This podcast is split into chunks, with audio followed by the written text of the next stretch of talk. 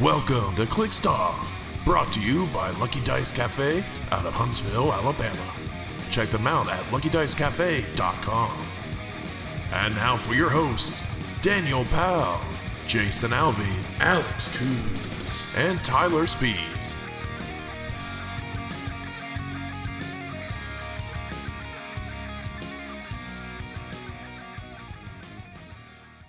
Hey everybody, welcome to ClickStuff Today. This is your host Daniel Powell speaking. Just want to let everybody know that ClickStuff is brought to you by TrollandToad.com, the world's largest HeroClix retailer. Find HeroClix new and old on TrollandToad.com and use coupon code ClickStuff for 5% off your HeroClix order. If you like what you're listening to today here on ClickStuff, check us out patreon.com/ClickStuff. $1 and above gets entered into our monthly giveaways. $5 and above gets entered into our Discord server for HeroClix strategy and tactics discussion. And joining me today is Jason. Excited for Adepticon finally. Alvy. What's up? And Alex. Avengerman Coos. That's me, Mr. Avengerman. Mr. Avengerman. And for this time only, slightly out of order, but happily to have him back. Everybody, back on the show after a year hiatus is Tyler Spees. Hello. Oh, wait. No, wait. Oh, you got a... There you go. Soundboard. Yeah, we have soundboards now, yeah. Oh, thank you. Yeah, where's the... Hold on, here's the other one. Oh my God. Give me a hell yeah! I have to turn off Discord soundboard. Oh, we can. It's a... Do we have the hell yeah? Like, oh, we do. It's above, yeah. Give me a hell yeah! Oh my God. Okay. That's not going to get obnoxious, okay. Yeah. We don't do it that bad. We're not like this is a radio... Yeah, this is a opportunity to click the button a bunch. So we are glad to have you here back on the show, and we are glad to have you here, still in your mortal coil. I know you've had quite the exciting past 2 months. So, yes, but it was very, very fun for me, very exciting. But we're all on the up and up now. Everything's good, so. Good. Go. I'm glad you're on a path for healing, and welcome back. And glad you're excited to play HeroClix again. So I just want to remind you that in all of this stuff that you're excited about, you know they didn't change the theme team rules back, right? I do. But people are playing theme teams. Yeah. Well, they have to for Scott Porter's. That's really the only reason. Porter has a lot to do with that. But they did say that they were gonna try to, put the power of theme teams into like traits and stuff like that. I feel like they've done an okay job at that. I mean Scott Porter is just okay. So yeah, he's okay. My what I'm most excited for is for the stupid big maps to rotate out. That's going to be the big thing for me. Yeah, I mean, I'll say everyone was a little apprehensive about small maps, but having played on it for, I guess, a year now, I don't ever want to go back to big maps. Like, small maps is fun. I always love the idea of small maps. I just hate that there were two sizes. It was hard to plan for. But, I like small maps. I like that there's four different sides you get to pick from. The terrain makes it more dynamic. I liked all of their map changes. I just wish they would have, clean slated it. But that's rotation stuff. Yeah, that would have required them to get rid of everything up to that and team up. And logistically, it would have been rough. Yeah, they already went, in my opinion, too far on their rotation as is. So, yeah, sure. I got some stuff that probably was for the best, because there probably, I'm not saying there would have been, a lot of not any negative feedback from the four of us here, But there probably would have been a lot of negative feedback from the community saying they wouldn't have gotten, you know, the use out of things that they paid for. Yes, there would have been. And well, that's justified complaining, I think, if that happened. So well, that's I just would have preferred it myself. That's some of the problems I'm having currently is like I'm looking at what I need for the upcoming season and like Nats and Worlds. And so looking at like Mephisto or Carnage Silver Surfer, it's like if we're going by how they did things last year, those things should rotate because they will have two worlds by the time. So do I want to buy something that lasts 4 months? Does that mean sets that are coming out now, I need to be more aggressive and like making sure I get it to get the full year and maybe a year and a half, but basically anything that comes out in July, like May to July, is just kind of effectively going to have a year and some change. Yeah, I don't like that. I don't like that at all. You just don't like that. Enough time. I like that it rotates after Worlds. I think that's how it should be. But yeah, a lot of the stuff is. Yeah, I don't not like that, but I think it ought to. I mean, a year and a half is just not. No more time than we get to play. It's not enough. Well, I mentioned this before. I think the problem is that when Worlds is done, we've got 3 months of like nothing. So if those were 3 months full of like modern, like we're still hitting the ground running, starting the new season, then it would feel way better. But is that a segue, Alex? What? No. So we did get an announcement from WizKids today that Ryan, I don't know how to say his last name 100% correctly, but I'm assuming that it's Ryan Opelka, or it's Opak. I'm just going to go with Opelka for now. So he recently joined the WizKids team with the sole goal of ramping up their organized play and events marketing efforts. He has 11 years of experience working as a contractor for Gen Con, which is really exciting. That's second largest gaming convention in the world. But he also brings 2 decades of experience as a competitive gamer, trading card games, and he is super excited to join the team and help us out with that. So that leads us to our first question tonight. So let's just talk about him a minute. So they've hired somebody. Obviously, this gentleman looks like he probably pulls a salary. There's a new commitment to OP 18 months after they announced it at Gen Con 2022.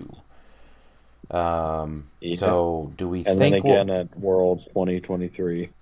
Yeah, so do we think that we'll get WKO's... No, we lost Jason there. There's Jason. Do we think that we'll get WKO's back this year? No. I wish, but I don't know. This year seems early for that guy to make that big a change. And I don't even know. I would guess it's... I don't know. They might bring... I'm not sure. They might just do other stuff now. You know, they move past WKOs, but... I know we've got, like, retail chase boosters coming and all this other kind of smaller stuff, but, like... We're not satisfied until, just to be clear, we're not satisfied until there is a year-long circuit of 300 modern and sealed WKO events, WKO-sized events. They can call it something else, but something that had Con-LEs. Do we want them quarterly? Is that what the goal is? Quarterly, yeah. Quarterly was the goal. Yeah. No, quarterly was what was before. We had... fall, summer, spring, and winter. Yeah. So, yeah, you had the November WKOs, you had the February WKOs, the April, May-ish WKOs, and then the July WKOs. Yeah. I think it's definitely not likely to happen this year, because think about how long it takes to get stuff in production, and so... If they're thinking this guy's here, he's going to start pumping out new. Maybe they're like, "Hey, let's do WKOs." Well, they're going to have to tailor some of their Con-LE like structure to fit that. And that I mean, obviously they're making Con-LEs again, right? We get stuff now for Adepticon, so Well, and we also still have the store championship thing that we still have not heard anything since Worlds. Like, that was their big thing, was store championships. Here's this cool looking Deadpool. Yeah. It's going to be a thing. And in my head, that's their replacement for WKOs. They're just calling them store championships. But I just want to, who knows? Just real quick say, this all seems like very good news to me. This seems like the most active WizKids has been on social media for a while, like ever, maybe. You know, that new intern is doing those surveys, which seems great. They hired this new guy for marketing and OP. So these all seems like the steps that we've wanted. I think we've talked about them. We have. You know. So I just and I think what Jason's maybe thinking here. These are very great steps. We are very excited for all of this news. But we don't get to stop. We're not going to stop. We don't have it yet. Wait until we have it. Results-based evidence. That's here. Fair. So whenever we get the announcement, WKOs. This is great. Very hopeful. Yes, I am hopeful, but I am very realistic that we need the results of these folks' efforts. But my feedback, Anthony Barnstable asked what was our feedback on the question. We can all talk about the survey that we filled out. But my feedback to Ryan was, said a little blurb about Clickstuff, the world's largest HeroClix podcast. We have the we are. Hey, I finally figured out the soundboard. Oh no! So I told him where we played, right? Big Bang Toys, Comics, and Games in Owensboro. We talked about it. Introduced the podcast. World's Largest HeroClix Podcast. We run the biggest Facebook group dedicated to competitive play and HeroClix news, based on a fan-based perspective. And he's like, "Why are you telling me this? This isn't a question on the survey." Like, I typed out quite a bit. And I submitted it. I missed the question on the test. It must have been back. Yeah. So that'd be awesome if if we get some communication there, or if he comes on the show and talks about plans. That'd be crazy. That'd be awesome. Yeah. So but we'll see. The invitation the invitation's always open for. Anybody from WizKids to be on the show at any point in time. They're always welcome to be on in a official or non-official capacity, right? If they just want to get on and talk about how much they love HeroClix and whatnot and tell us to not ask about stuff, then, well, we can do that too. Whatever capacity they'd like to be on, we will be more than happy to have them on. So, one thing I'll add about this Ryan Opalk is I think this clearly, I mean, obviously not definitely, but probably still going to have tournaments at Gen Con for a while now, right? Like if he's been working for Gen Con for so long. Well, like, I think hopefully this gentleman's Gen Con experience will help WizKids navigate the Gen Con system in such a way to not have this restrictive tournament structure. Yeah, hopefully it can enhance the experience. Yeah. Well, that was still a space issue, right? Because they still had past year. It was still small. It was, but like if you remember, it was better, but I don't remember any details, but my memory, if my memory serves me correctly, is that there were empty tables all around us.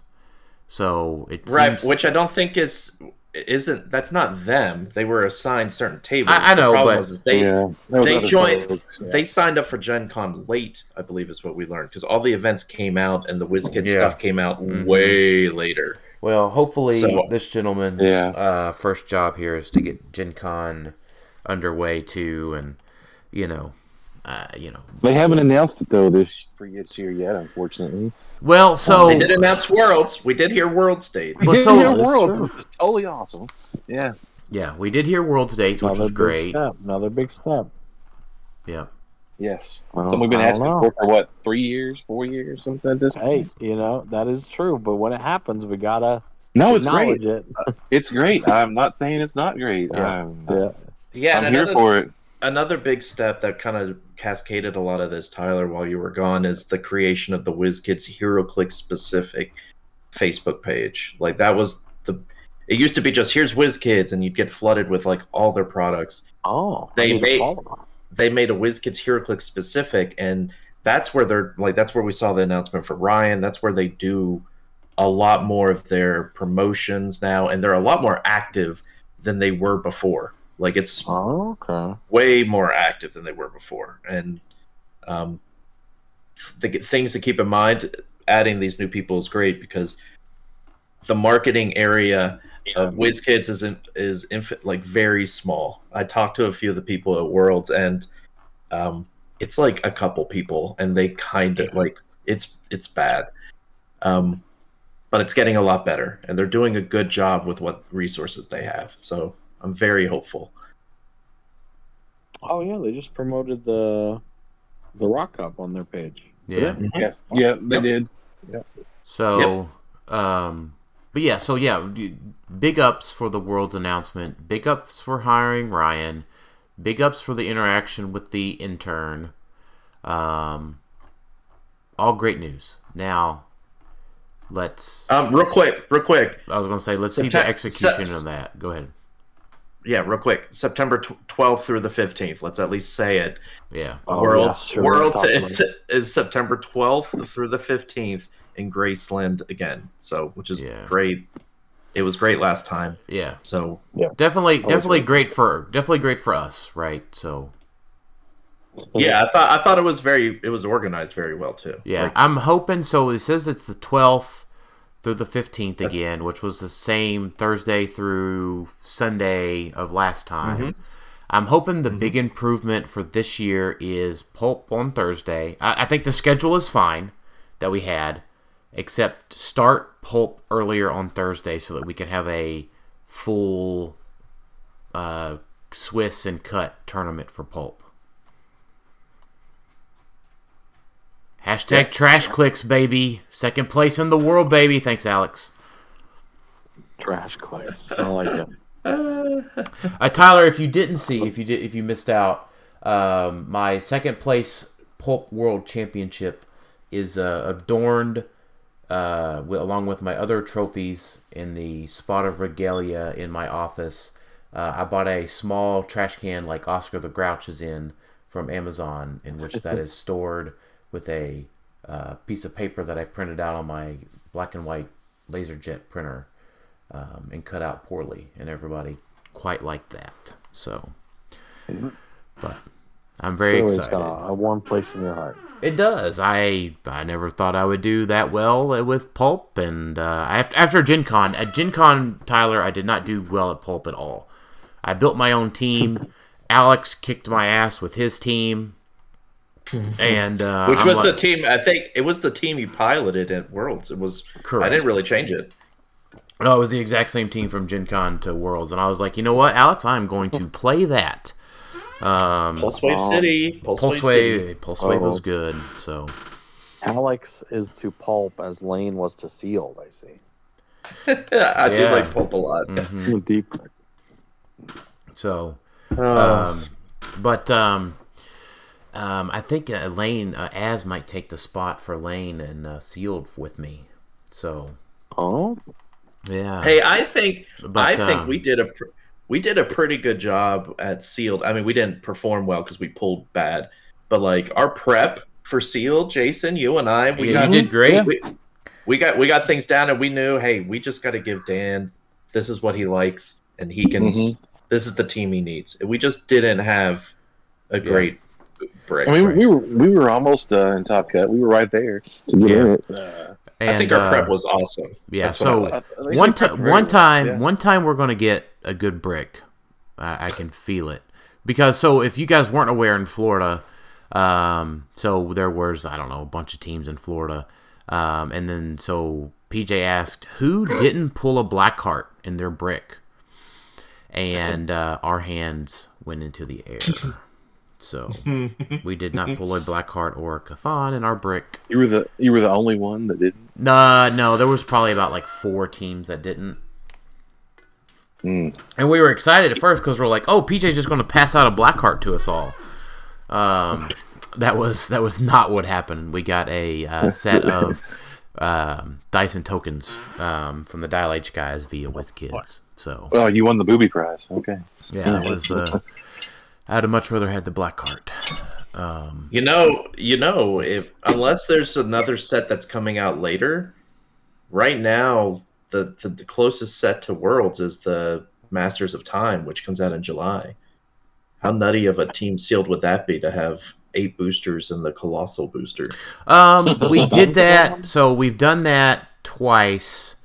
Well, so we did the Colossal booster the year I won Rock Cup with Uni. We had the Mighty Thor set, which worked fine. I mean, I don't even think we played our big guy because it was probably like Miss Marvel or something. Hey, did you get to pull? No, you know what? You know what? No, I think at Rock Cup we didn't get to use the big booster. Yeah, probably not back then because they weren't doing a full break for the team seal. That's right. Then. Yeah, we didn't get to use the. Yeah, so that's what happened at Rock Cup. We didn't get to use that, and then the year after that, the summer of 2018, we had Avengers Affinity that had big figures in Colossals now. Yeah, big figures in every booster. Yeah, because we haven't had this since Mighty Thor, and yeah, that was the last one. For the big mega boosters on the end, yeah. So, but yeah, we haven't talked about it on the show. I don't know if you guys talked about it. On the last episode. Didn't. Yeah, no. I think the announcement with the picture of the brick came out between that last show and this one. So, yeah. So that set drops. We have an official. It's July. Masters of Time. It's 8. It's an 8 booster set with a Colossal booster. The Colossal will have a Jurassic Jurassic League, is that what they're called? Yeah, the Jurassic League. Which they fixed it. They made a mistake in the solicit and it got caught because originally the Colossal booster said it was 7 figures and a giant one in it, and then they came back and said, no, it's 3 and a Colossal in it. Wow. And I'm sitting here. I don't know. The MSRP is what, $190? It's pretty $189.95 or something. And I get 8 boosters, and I understand. I get the Colossal, but that's got to be weird for stores, man. Like, you also get a legacy card. Sure. Woo. Yeah. It's just it's getting pretty high, man. It's. It is. Like I'm curious where why the MSRP had to go up when we lost 2 boosters. The Colossal, the Colossal must be really good. Wow, I think it's just that much more expensive probably to make, and then that's probably where it comes from. But I mean, we just got. The War of the... not War of the Realms. I keep doing that. Wheels of Vengeance had those weird boosters that had 3 figures and then a Twinkie base. So, like, it was... I know it's not the big, tall booster, but they had unusual packaging. I'm curious about this. Like, those figures have to be good. If they're not good... Like, if it's gotta be at least Mighty Thor good, if not better.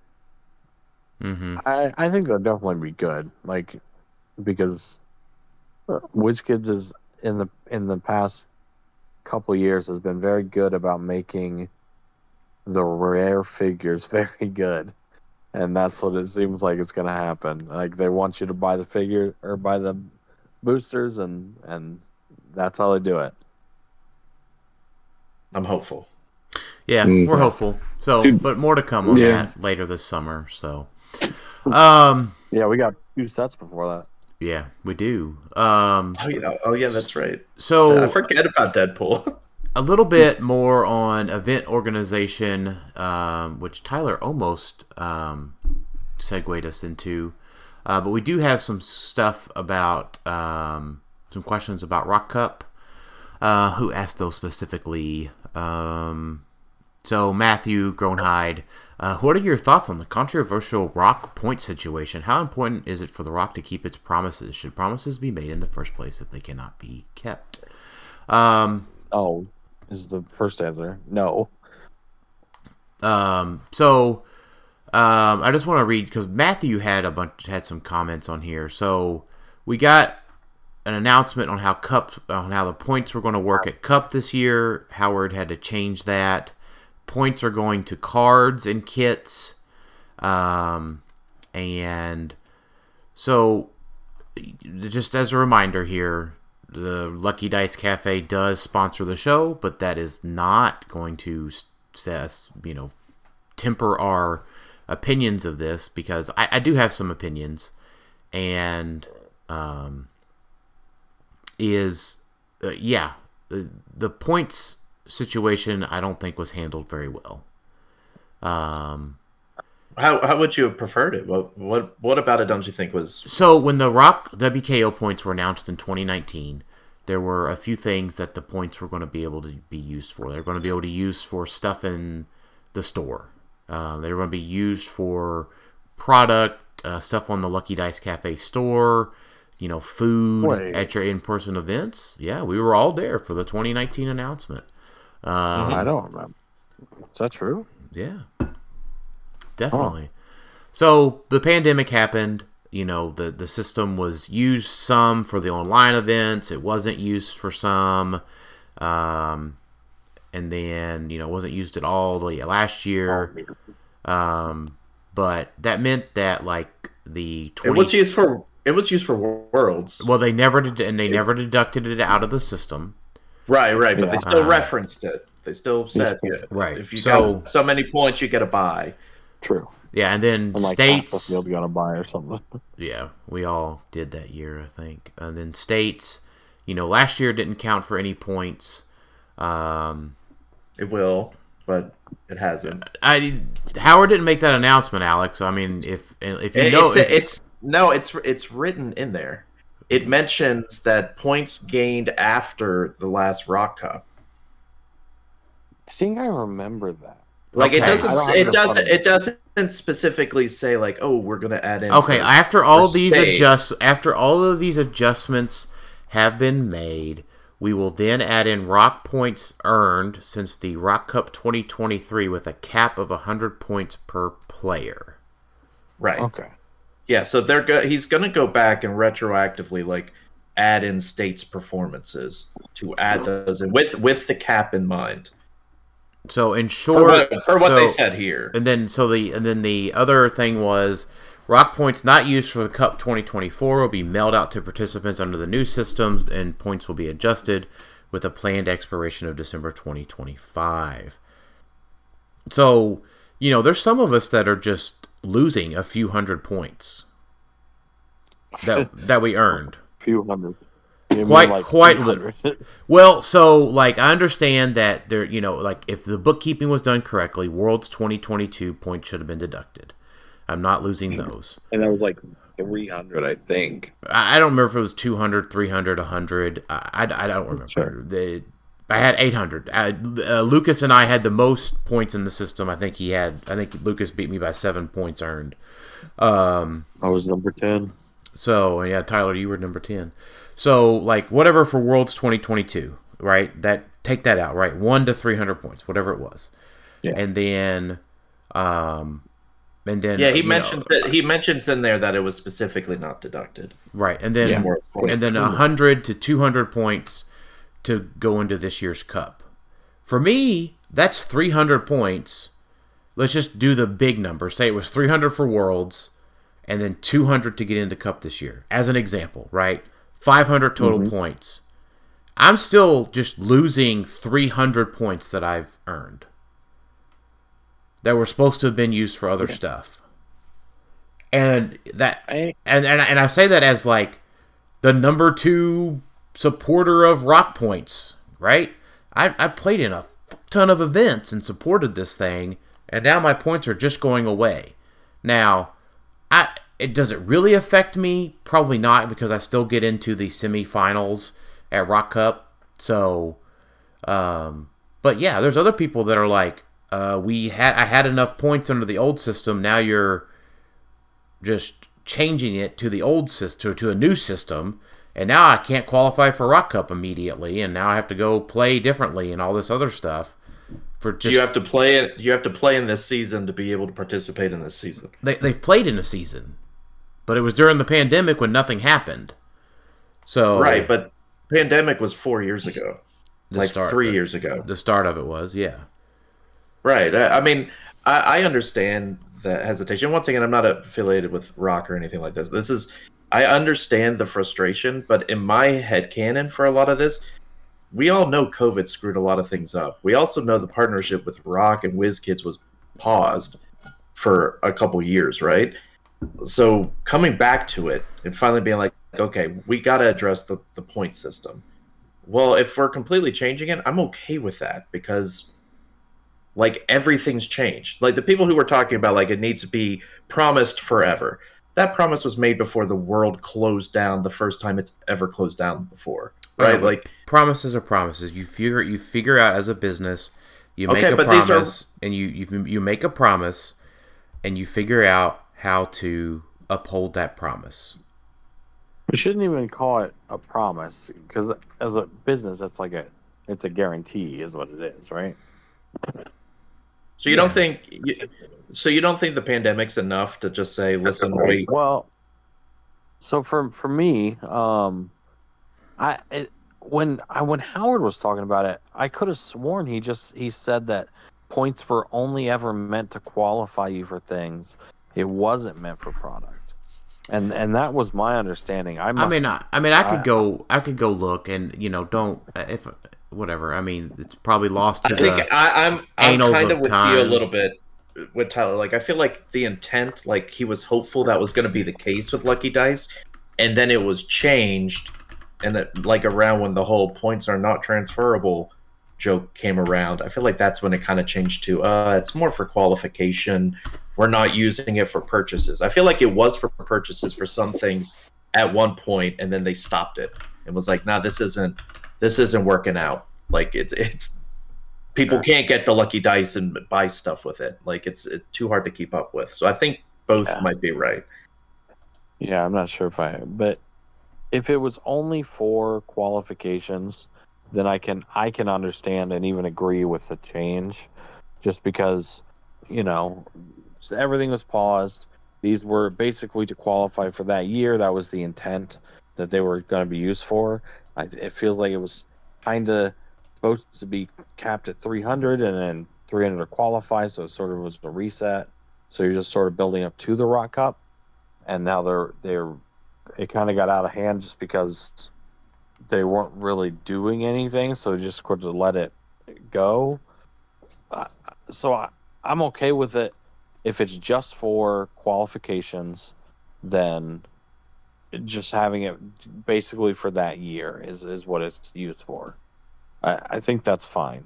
But if the points were for product, and they were, because at that point, then when you buy a Winamap or a whatever pack you have, and the points are in that pack, you're basically, if they were for product, then that is what you were buying when you bought the Winamap pack. So I'm looking at the exchange of product. Yeah, so I'm looking at Howard's announcement here, and it just about it. It says, someone said that R.I.P. Jeff Farrow. Jeff said that he was glad that he used his store credit during Rocktober, and Howard said points are more valuable now. They stay with you forever until you use them. Use them at nationals or worlds when you wish. Yeah. When was this? With the announcement of WKO points, which was 20. Yeah, it looks like it was the end of 2018. Okay. So. 2018. Mm-hmm. Wasn't there a reset after that? I can't even. It's so complicated. Well, that's the problem, is that this whole thing has changed several times for whatever reason, and it's like WizKids deal and not deal, and so and the pandemic. And it feels like for me that the miss here starts to become just let people play. It's creating these points are creating an unnecessary barrier to entry to freaking play. Why are we gatekeeping? Yeah, just what world's being open to everybody. We had a huge attendance and it was great. So yeah, two years in a row we had over 150 people at Worlds. Everybody showed up. Everybody played. Everybody had a great time. And why? What is, if it just doesn't make sense to me. Let me ask you, because the best parallel for this, because I agree, the best parallel for this is obviously back when it was TCG points, right? That's kind of what he's wanting to go back towards a little bit, where once Rock Cup happens and everyone's zeroed out, we go to this new system where they're printable and you can trade them or whatever, right? They have a value, quote unquote. Did we like that system? Was it nice having points that so I'm okay. I'm already qualified. I win a regional. Now I have something I could just sell to somebody. So I'm okay. Was that nice? So I'm okay with. So I'll add to my previous statement. I'm okay with the qualification system. But only whenever there's year-round competitive events. So, all this stuff with the cup and all this stuff that's relaunching and all these other points and all this other stuff, it doesn't come with events. It doesn't come with what comes into the prize kits. He talks about the prize kits and no idea what's in the prize kits. It's like it's a half-launched, unfortunately, Howard, it's like a half-launched plan, right? Maybe you should have just waited on the points and just gave everybody some sort of benefit with their points and then announced the cool prize kits, the cool series that you can do, what states coming up, twice a year states and, all this other stuff whenever you had a little more info later this year. Just give folks the benefit of the doubt for this year and then make a full announcement a little bit later this year with all of the changes to points and such. And if you can't go to events, what good? How are you going to qualify for things? Just go there and grind it out at Lucky Dice on that whole weekend.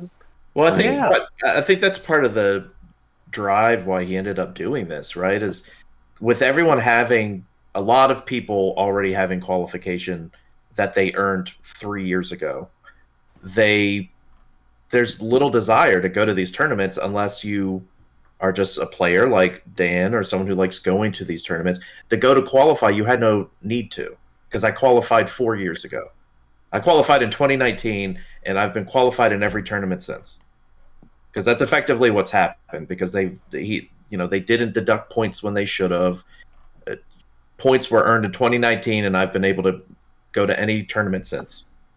So that probably meant that a lot of tournaments didn't see a lot of players, because you didn't have that added. What tournament? I gotta go play. We didn't have any. We didn't have any goddamn tournaments since then. Well, I'm talking about leading up to this Rock Cup. Yeah. Well, there still hasn't been any. I'm going to a regional in 2 days, so yeah. Okay. Well, that's the other thing, right? What other incentive is it to go to these? What incentive is there to get a kit and run it when the map isn't necessarily going to be legal that you get outside of first rock events? You don't get any qualification for it, before all these announcements. There was no incentive to run any of these events. There was a huge risk to do anything. Now that we know the rock points, regardless of how it was handled, we've heard a lot of people saying, hey, let's run some winter maps. Let's try to get some more events going so we can get people qualified. So it was handled. It was handled poorly. I didn't hear any of that. I don't know. It was talked about in our group too. It was handled poorly. I think communication wasn't handled how it should have been. The announcement should have come out a certain way once they had all the info. But the ramifications of it is, okay, now people are getting more interested in getting the kits because now there's a need for those kits leading up to May. There's a need to earn points outside of just the Rock Cup. And it should have happened a lot earlier, but... So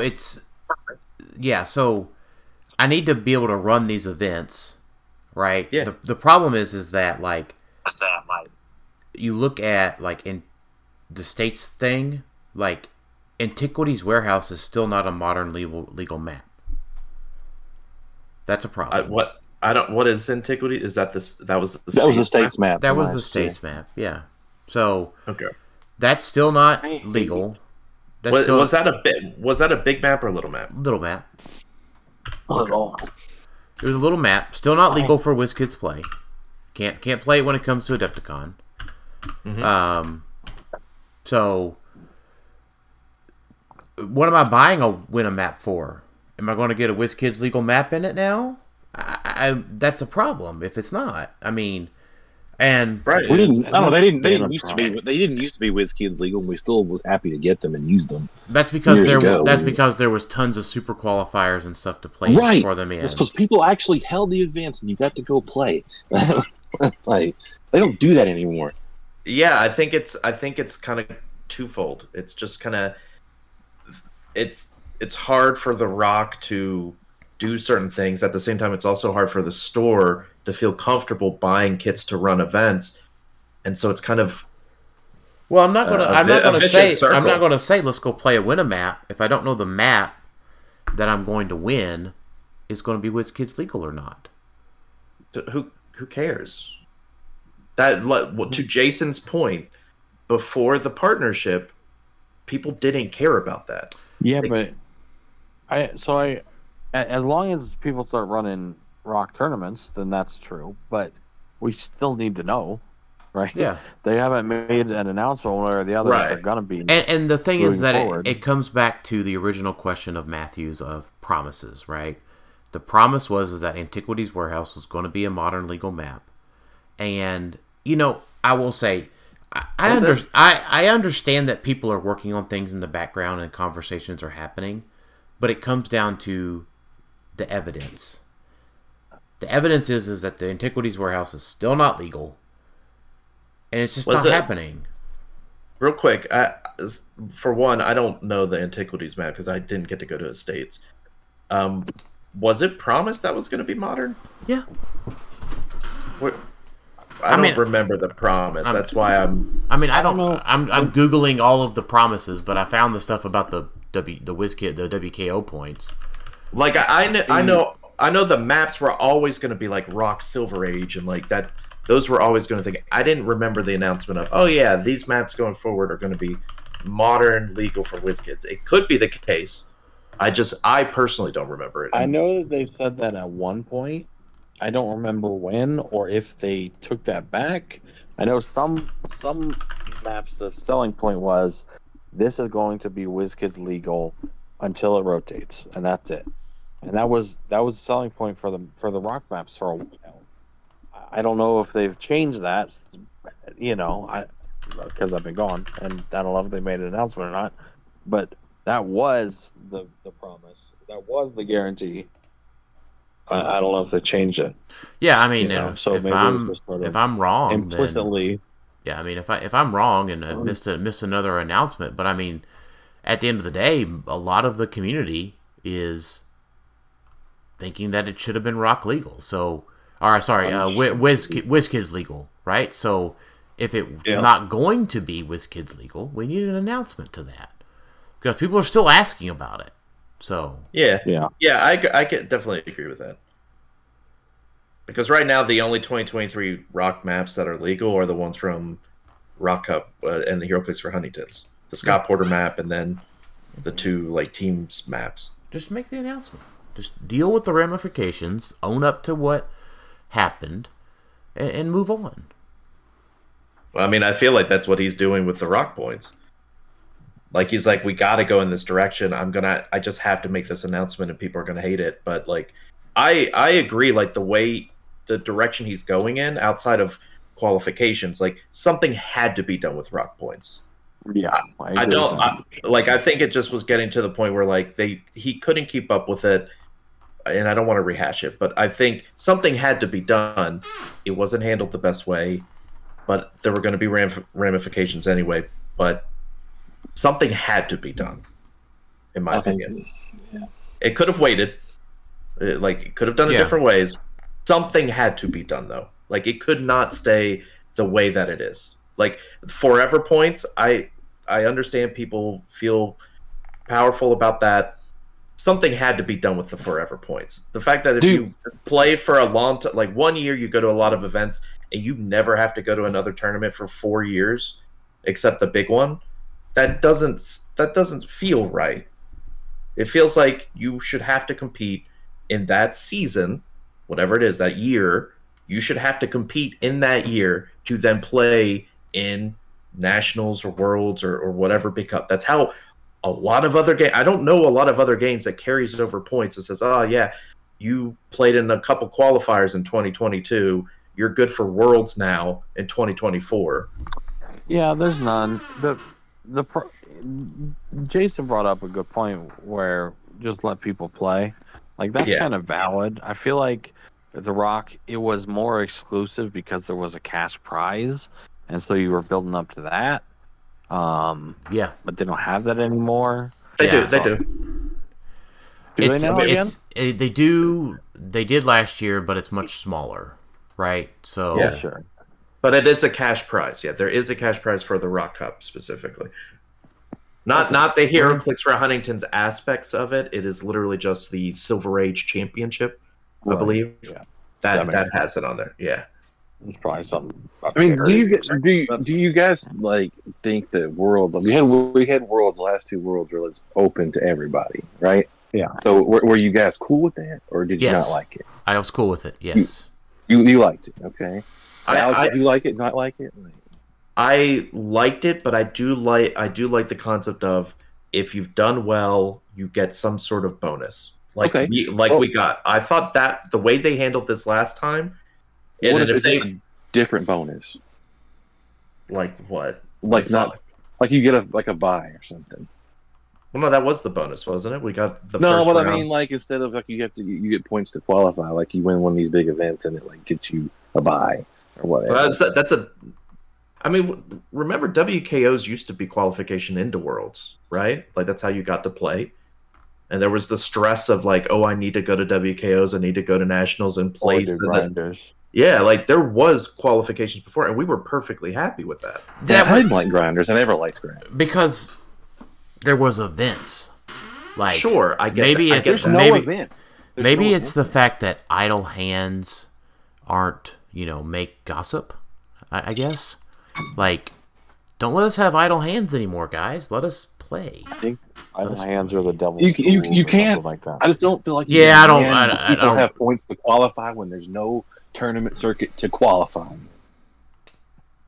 You gotta have people that want to run the tournaments. Otherwise, it just seems like all you're doing is pushing people to buy entry fees at your store to grind their way in. It's all it looks like to me.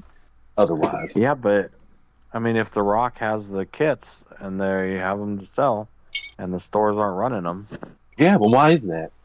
I don't know. There's no incentive. There used to be tournaments every friggin' weekend, pretty much.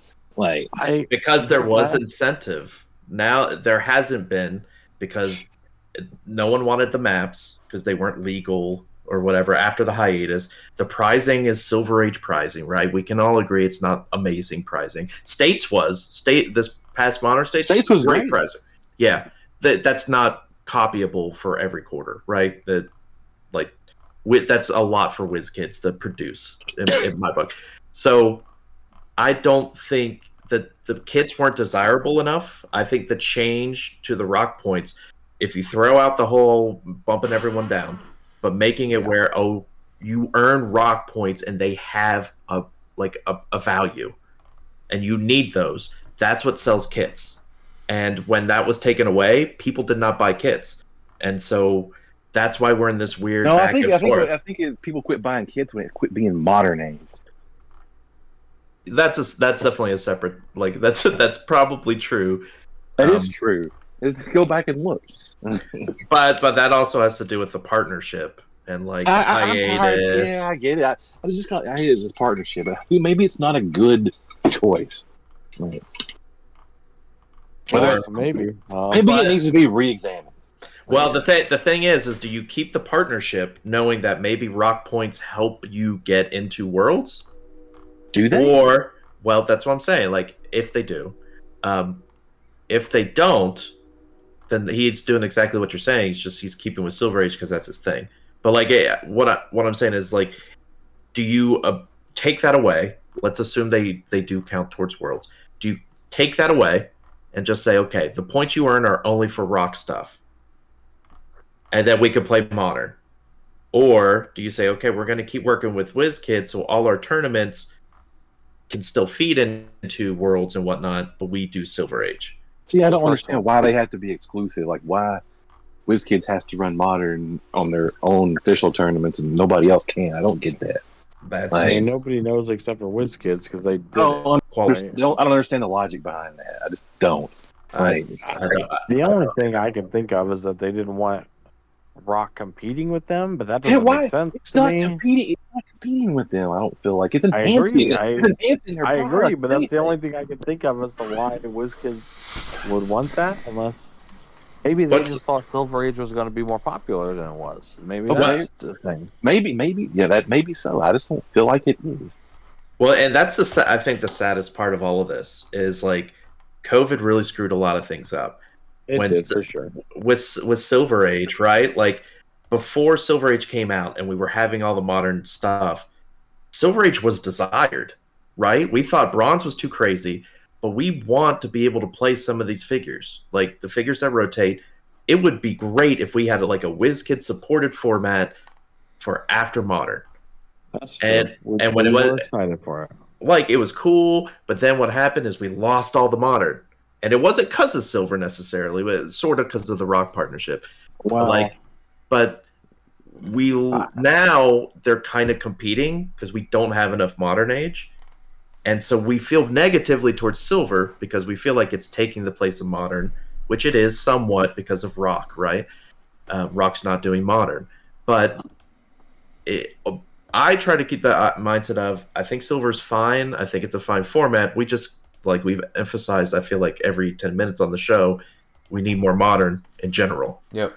I think it's fine now. I don't think Silver was good before because I've said it before. Well, Silver is just modern, and then they tried it with IDs, and IDs suck, so they don't do that anymore. But I really do think that this new Silver is cool. I obviously the floor is great. That should have been a thing from the start. I like 400 because it'll let you play bigger figures that need more support, and it's just different. I don't know if anybody remembers, but the 400 limited format was very popular. People loved playing that. So I'm excited for the new Silver. I think it could be fun. I think to build that way.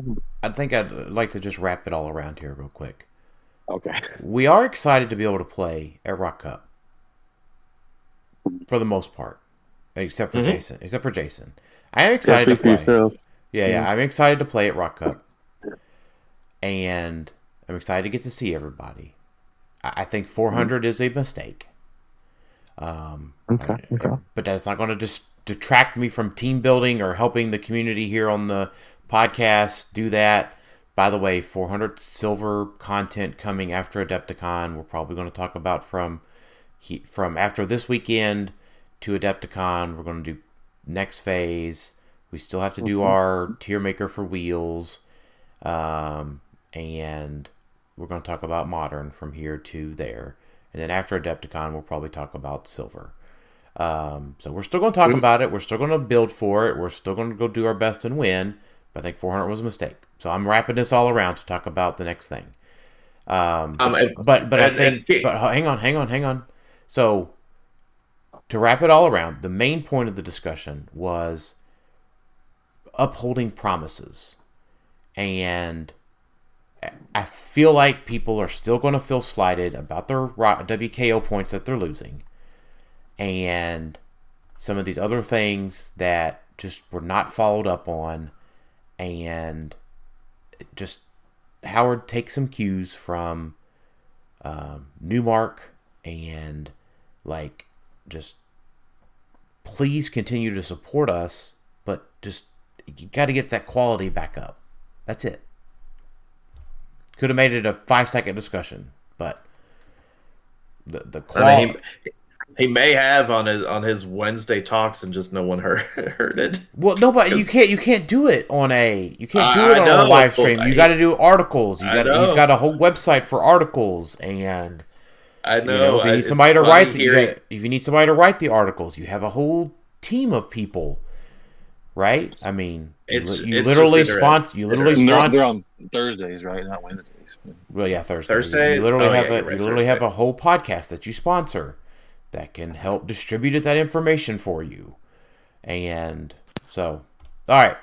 The only thing I wanted to say about Silver real quick is we have not had any results for Silver yet. There was a Winamap already, which Lucas won. A Winamap. You said for. Oh, never mind. Not any. You're right. You're absolutely right. We have a, like I said, a regional coming up. Just that one Winamap's not showing up on HC Unit, so that's why I haven't looked at it, because I don't see anything. So, am I becoming too reliant on HC Units to tell me things? Yeah, probably. They posted it up though. I hope y'all do well. I mean, I know Nick, Nick's playing in it, and you're playing in it, Alex. So I hope you'll have fun on Sunday. I'm pumped. So I hope we see some fun teams. I think you'll see a lot of Porter fun. I hope you enjoy it. After all, even not for me, but I hope you guys do good and have a good time. Hey, for what it's worth, have a good turnout. You won't see any Porter from me, shockingly. Oh my god! That's just because I can't fit them in the 200 limit for Modern. So. So let's do a little transition talk here. Alex Mooser asks, what is the most overrated food or food ingredient in your opinion? And I will say I did consult with the Clickstoff chef du jour of Nick Ballou, and he and I agreed that the most overrated food ingredient currently is truffle oil. That was not my go-to. Yeah. I didn't. It's either you don't taste it, or it's overpowering on food. We know who's going to the bougie places and eating. Right? Yeah, truffle oil. Mm. Have you guys had the truff hot sauce? That stuff's real good. What is it? It's truff. TURFF. Yeah. Yeah. I haven't. I didn't know it has truffle oil in it. It does. Never heard of it. It does. It's good. It's good. But, do y'all have an overrated food or food ingredient? Yeah, mine is baked potatoes. People say they love baked potatoes. They don't. They love sour cream and cheese and bacon. If you just have a baked potato with nothing on it, it's not good. No, it needs all that stuff you said, yeah. Yeah. If I have mashed potatoes, just mashed potatoes, those are great. Well, mashed potatoes also have butter and milk added to them, so... You put a butter and milk on a baked potato. That's not good. Well, I mean, you are. That's what sour cream and cheese is. I'm on the phone. It's all the same thing, different form. No, it's not the same. Because if I put sour cream and cheese in my mashed potatoes, why don't I do that? Okay, hold on. Yeah, you do that. You can do that. It's actually really good to put sour cream and... I was saying, mashed potatoes with butter... and a baked potato with butter. One is good and one is bad. Anyway, I'm sorry.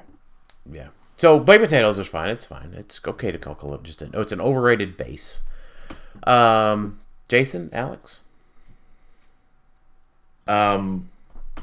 This might get some flag. I think chili is overrated. People put too much emphasis on how their chili is made. And they're too proud of their chili. Yeah, I mean, chili's just like a stew, right? That's what chili is. I don't know. Chili is chili at this point. think it's like I have never gone out of my way to make chili. I've had chili and I have never been impressed.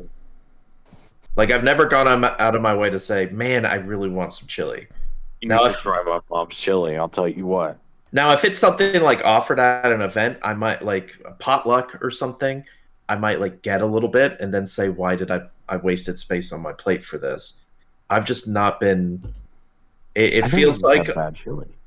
Maybe I mean that's possible, but to me, it's like, hey, this is just like a Tex-Mex type meal, which you know you could say, you know, what is it? A Jim Gaffigan joke about Mexican meals. It definitely takes the right type of chili to be good. Yeah.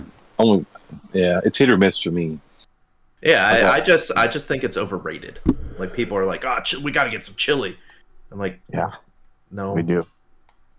We're having a potluck. Who's bringing the chili? Well, what about like other things? Is there something else you could bring? Jason, what about you? Well, I'm sure I'm going to catch some flack for this probably. Onions. Oh my goodness, you're one of those. Now, are you talking onions as an additive or yes? Because like fried onions, are you yay or nay on that? Onion rings. Nay. Okay.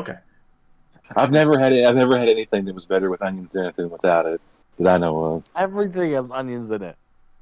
Yeah, everything does not have onions in it. And if it does, it's definitely overused. It doesn't need it. It's like the base of all cooking is onions and garlic. Yeah, see, I don't like that. Yeah. Oh my goodness. I love onions. No, I don't. I don't want them in my chili. I don't want them in my. I don't want them on my burger. I don't want them. I don't want to see one. Like, so Jason, if someone puts down a blooming onion in front of you, I'm not eating it. You're just like, you're like, no thanks. Nope. My wife loves that stuff. My dad loves it. This is I don't get it now. This is almost as bad as you not liking gravy. I like gravy. What are you talking about? Gravy? I like gravy just fine. What the hell are you talking about? What was the thing you didn't like? Was it gravy? I thought it was gravy. No, I love gravy. No, jelly. This is as bad as you not liking jam and jelly. Jelly. Yeah, that's what it was. Jelly. Yeah, this is as bad as your jelly. If you've never been able to eat a blooming onion with the sauce at Outback, if you think that that's bad, oh my gosh. I've seen that. I mean, I've been at Outback when people have ate that. It doesn't look appealing. I'm kind of sad. It's a culinary masterpiece. Yeah. I'm kind of sad right now that Outback is closed, and I can't like DoorDash a bloomin' onion. In my head, it's like I kind of want one now. I looked at a picture of one. $25. Yeah, but it's like, well, that was a good 2 minutes. Yeah, like my wife wants to put onions in everything, and I just like when she makes chili or whatever, and I just like, no. Yeah, that's because it's every recipe starts with onions. Like I like pick it out of my. So. Oh my gosh! Wow. All right. Well, so I just want to quickly run through because I do want to talk a little bit about next phase. Spencer, mm-hmm. So I'm just going to run through some questions here in the middle. So Spencer White, he says, "All right, since I haven't played in person since World, he doesn't have a venue at the moment. Thought on post rotation mission points. Everything that keeps coming up with mission points keeps getting banned. So." I don't know. That's in silver, right? Or is it modern? The Wonder Woman is modern that did the last thing. And he said thoughts on Silver Age mission points. I think, and I'm not trying to go too quickly here, but I can let y'all talk here a second. But Silver Age mission points, the cap moving to 30 is probably fine. But like you're probably okay, Spencer. I mean, you still have a lot of your good pieces in there that do things. The healing one, the healing guy. You still get a Watu. Yeah, you'll probably figure it out. Between now and Cup, I mean, I don't think it's something that we necessarily target to play, but I feel like with mission points, it's either it's all done in 2 turns or it's nothing. Like you don't hear about the teams that are like Lucas may have come the closest. Of like, well, that was based on the Spencer. Spencer also did really well. Right. And so it's like all the ones that are done in a turn or two are rightly banned or fixed because it shouldn't work that way. In my opinion, with Silver, it would not surprise me. Every single mission point piece is on the watch list. Would not surprise me if they're just banned next year. Like, we keep getting new pieces, not new mission points necessarily, but new pieces that enable mission points more. Would not surprise me if they're like, "This is we can't do this, guys. We can't do this." Do you agree that anything that encourages like non-interactive play is a bad thing? If it's non-interactive play for like 2 turns and I win, even if it's 3 or 4 or 5 turns, non-interactive play I don't think is good anyway. But if it's something, that's what mission points are, though. That's what it's a solitaire game, right? It depends on the mission points. It depends on which ones. That's true. Some of them you have to attack or something like that. Right. The ones that usually have the problem are the ones that you don't have to do that, like the knocking back, I take your person and I have IO and I take them out and now they're your team and I just interact with this one person I made for you. I feel like if you've ever played Magic or like Hearthstone or any card game, mission points to me are just a mill deck. That's exactly what they are. Yep. And they've always kind of been hard to balance. And they've always kind of, the person who's playing against it does not like it. Nobody wants to get milled. It sucks. But they've had success in other games. So I'm okay with them being in HeroClix as long as they're done right. And I think they've been okay so far with a few notable exceptions. Yeah, I just don't know about their longevity because it's hard to balance with mission points in mind. Oh yeah, you remember that mission point figure we made 4 years ago? Yeah, in Silver it can be rough. Yeah, they're not thinking about that whatsoever. They're just like, we go forward and we fix afterwards. Yeah, so I could see him being just banned, blanket banned in Silver. I could see that for sure. Yeah, just so we don't have to deal with everything that pops up every year. Yep. All right. So, Alec, we're going to talk about next phase here in a bit. Jonathan, we are going to talk about the Trick Arrow. Sifu Williams, is Frogman the best legacy card or just the best modern legacy card? I think he's criminally underplayed. I think so he's too. Really good. He's really good, but I think Green Lantern's probably the best legacy card at the moment. I mean, that's probably true. Daredevil, not done. He hasn't had a chance to see play, really. Yeah. Maybe Kate, what's her name? The Jennifer Kale, the lady that. Yeah, she's probably heading up there. I think one of the key reasons is because of the point value of Green Lantern, and he gives leadership. Like that's the biggest thing of like he's stupid cheap. And he gives great keywords. He's basically a 10-point leadership for great keywords. Yeah. It's a free ring. Yeah. He gives great, and now he's a avatar of the gods. Yep. Yeah. So because he is Herald too. And no, let's be fair here though. Two Gun Kid is by far one of the best legacy cards. So can't not get that in at some point. So let's see. Matthew, we talked about Matthew's stuff with the rock points and having a WizKids folk on the show. So Wesley Robertson wants to know, for those of us who've, I don't want to talk about this long, so we can just sum this up pretty quickly. For those of us that have been playing post-pandemic and haven't experienced the rock, can you please break it down? I know there has been some tension over the point structure and stuff. So let's talk about, we'll use 2019 as an example. 2019, we got to have WKOs in February. We had states in April. we had WKOs in May. U.S. Nationals was in July at Origins. Now keep in mind, WKOs, Wesley, you're in Indiana. You're in Indianapolis area. So, like, for that, you would have gotten to play a WKO in Columbus, Ohio. There in Greenfield, where we play. You could have went up to Michigan and Chicago and played. You could have came down here to Big Bang in Owensboro, where we play. So you had 4 or 5 opportunities to play over that month of February at a WKO. Yep. So keep in mind, that's the same experience in February and May. And then states, right, would have been somewhere in Indiana, Kentucky, Ohio, Michigan, Illinois. You're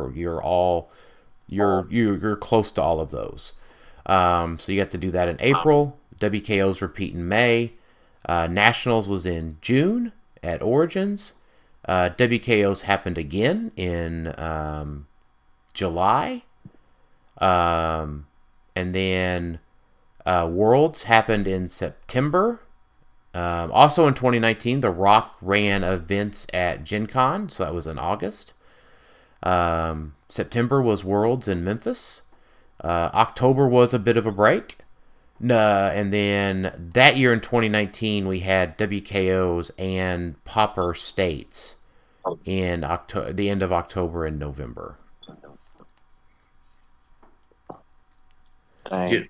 Yeah, that was good times.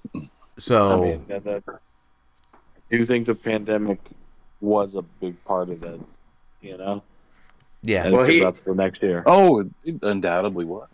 Well, I think that. I totally forgot to mention that in 2019, October wasn't empty because we had the Rock Cup in October. It was still Rocktober in October. Yeah, that's right. Yeah, so that was. I do like this. I do think that was a smart change to move it to May, though. Right. So what that would look like in 2024 would be WKOs. We'd currently be in the middle of WKO month. We would have states coming up in April. This Adepticon thing would have been cool to add in. Totally looking forward to that.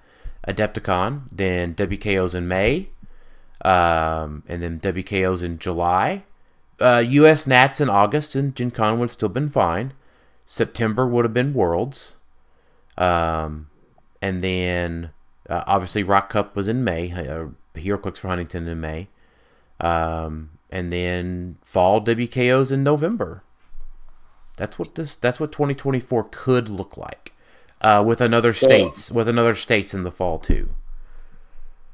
So to go back though to answer his question, because the question was about The Rock, and you kind of talked a little bit about The Rock.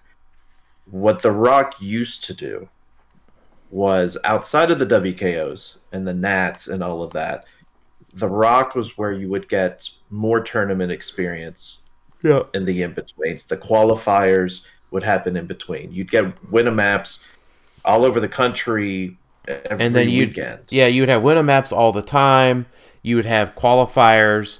The Rock used to be a big cash prize. It was the lifeblood of HeroClix, basically. It was, yeah. So, like, a super qualifiers got in 30, 40, 50, 60 people, from 2014 to, say, 2018 or so.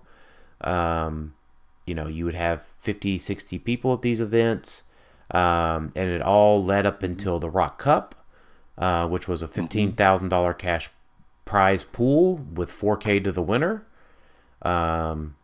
In which we had a 4,000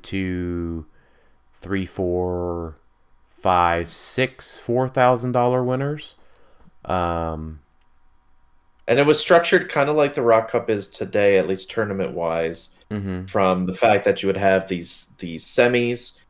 Wait, did it start with semis? Whatever it was, it would start with... Yeah, you could qualify all the way in, yeah. Yeah, the first tournament, though, it was the first half would move on to the semis or whatever it was called at the time. Yeah. And that was when it was kind of, okay, here's the big tournament part. So you had to do qualifiers, grinders to get into the big tournament. And then in the big tournament, top half moved on to day 2, whatever you want to say. Yeah. Day 2 is where you had the big here's the big tournament for a couple of rounds, 4 or 5 rounds, and then it cut the top 16, whatever. Yep. Similarly structured for Rock Cup this year is he's doing the same thing with like top cut moves on to day two. Day two is when people come in with points and whatnot. So similar concept, but obviously different times. Yeah. But that's what it used to be like to be a HeroClix player pre-pandemic. We played all of the time. You had the opportunity to play all the time. You didn't necessarily play all the time. Well, some of us did. We played an awful lot. We played an awful lot. Obviously, I had 800 points. So also, I mean, Wesley, let me also paint a picture. Jason Dan also lived in the heartland of HeroClix for a while. Mm-hmm. There were tournaments everywhere near them. Me, who lives in the southeast, I really only had some in Atlanta, and then where Howard was in Huntsville. So it was really regional based. So you see why we're so upset we don't have that anymore. So and that's yeah. Why and the I'm thing is that upset. The thing is that we did travel a lot. We had tournaments in Missouri, up north. We had to go to Ohio, Tennessee, Indiana. Go to Ohio. Yeah. Yeah. Well, so keep in mind that was a thing that we cultivated. Right, the guys in Texas and Oklahoma had a similar situation. The folks up in the Northeast, similar situation.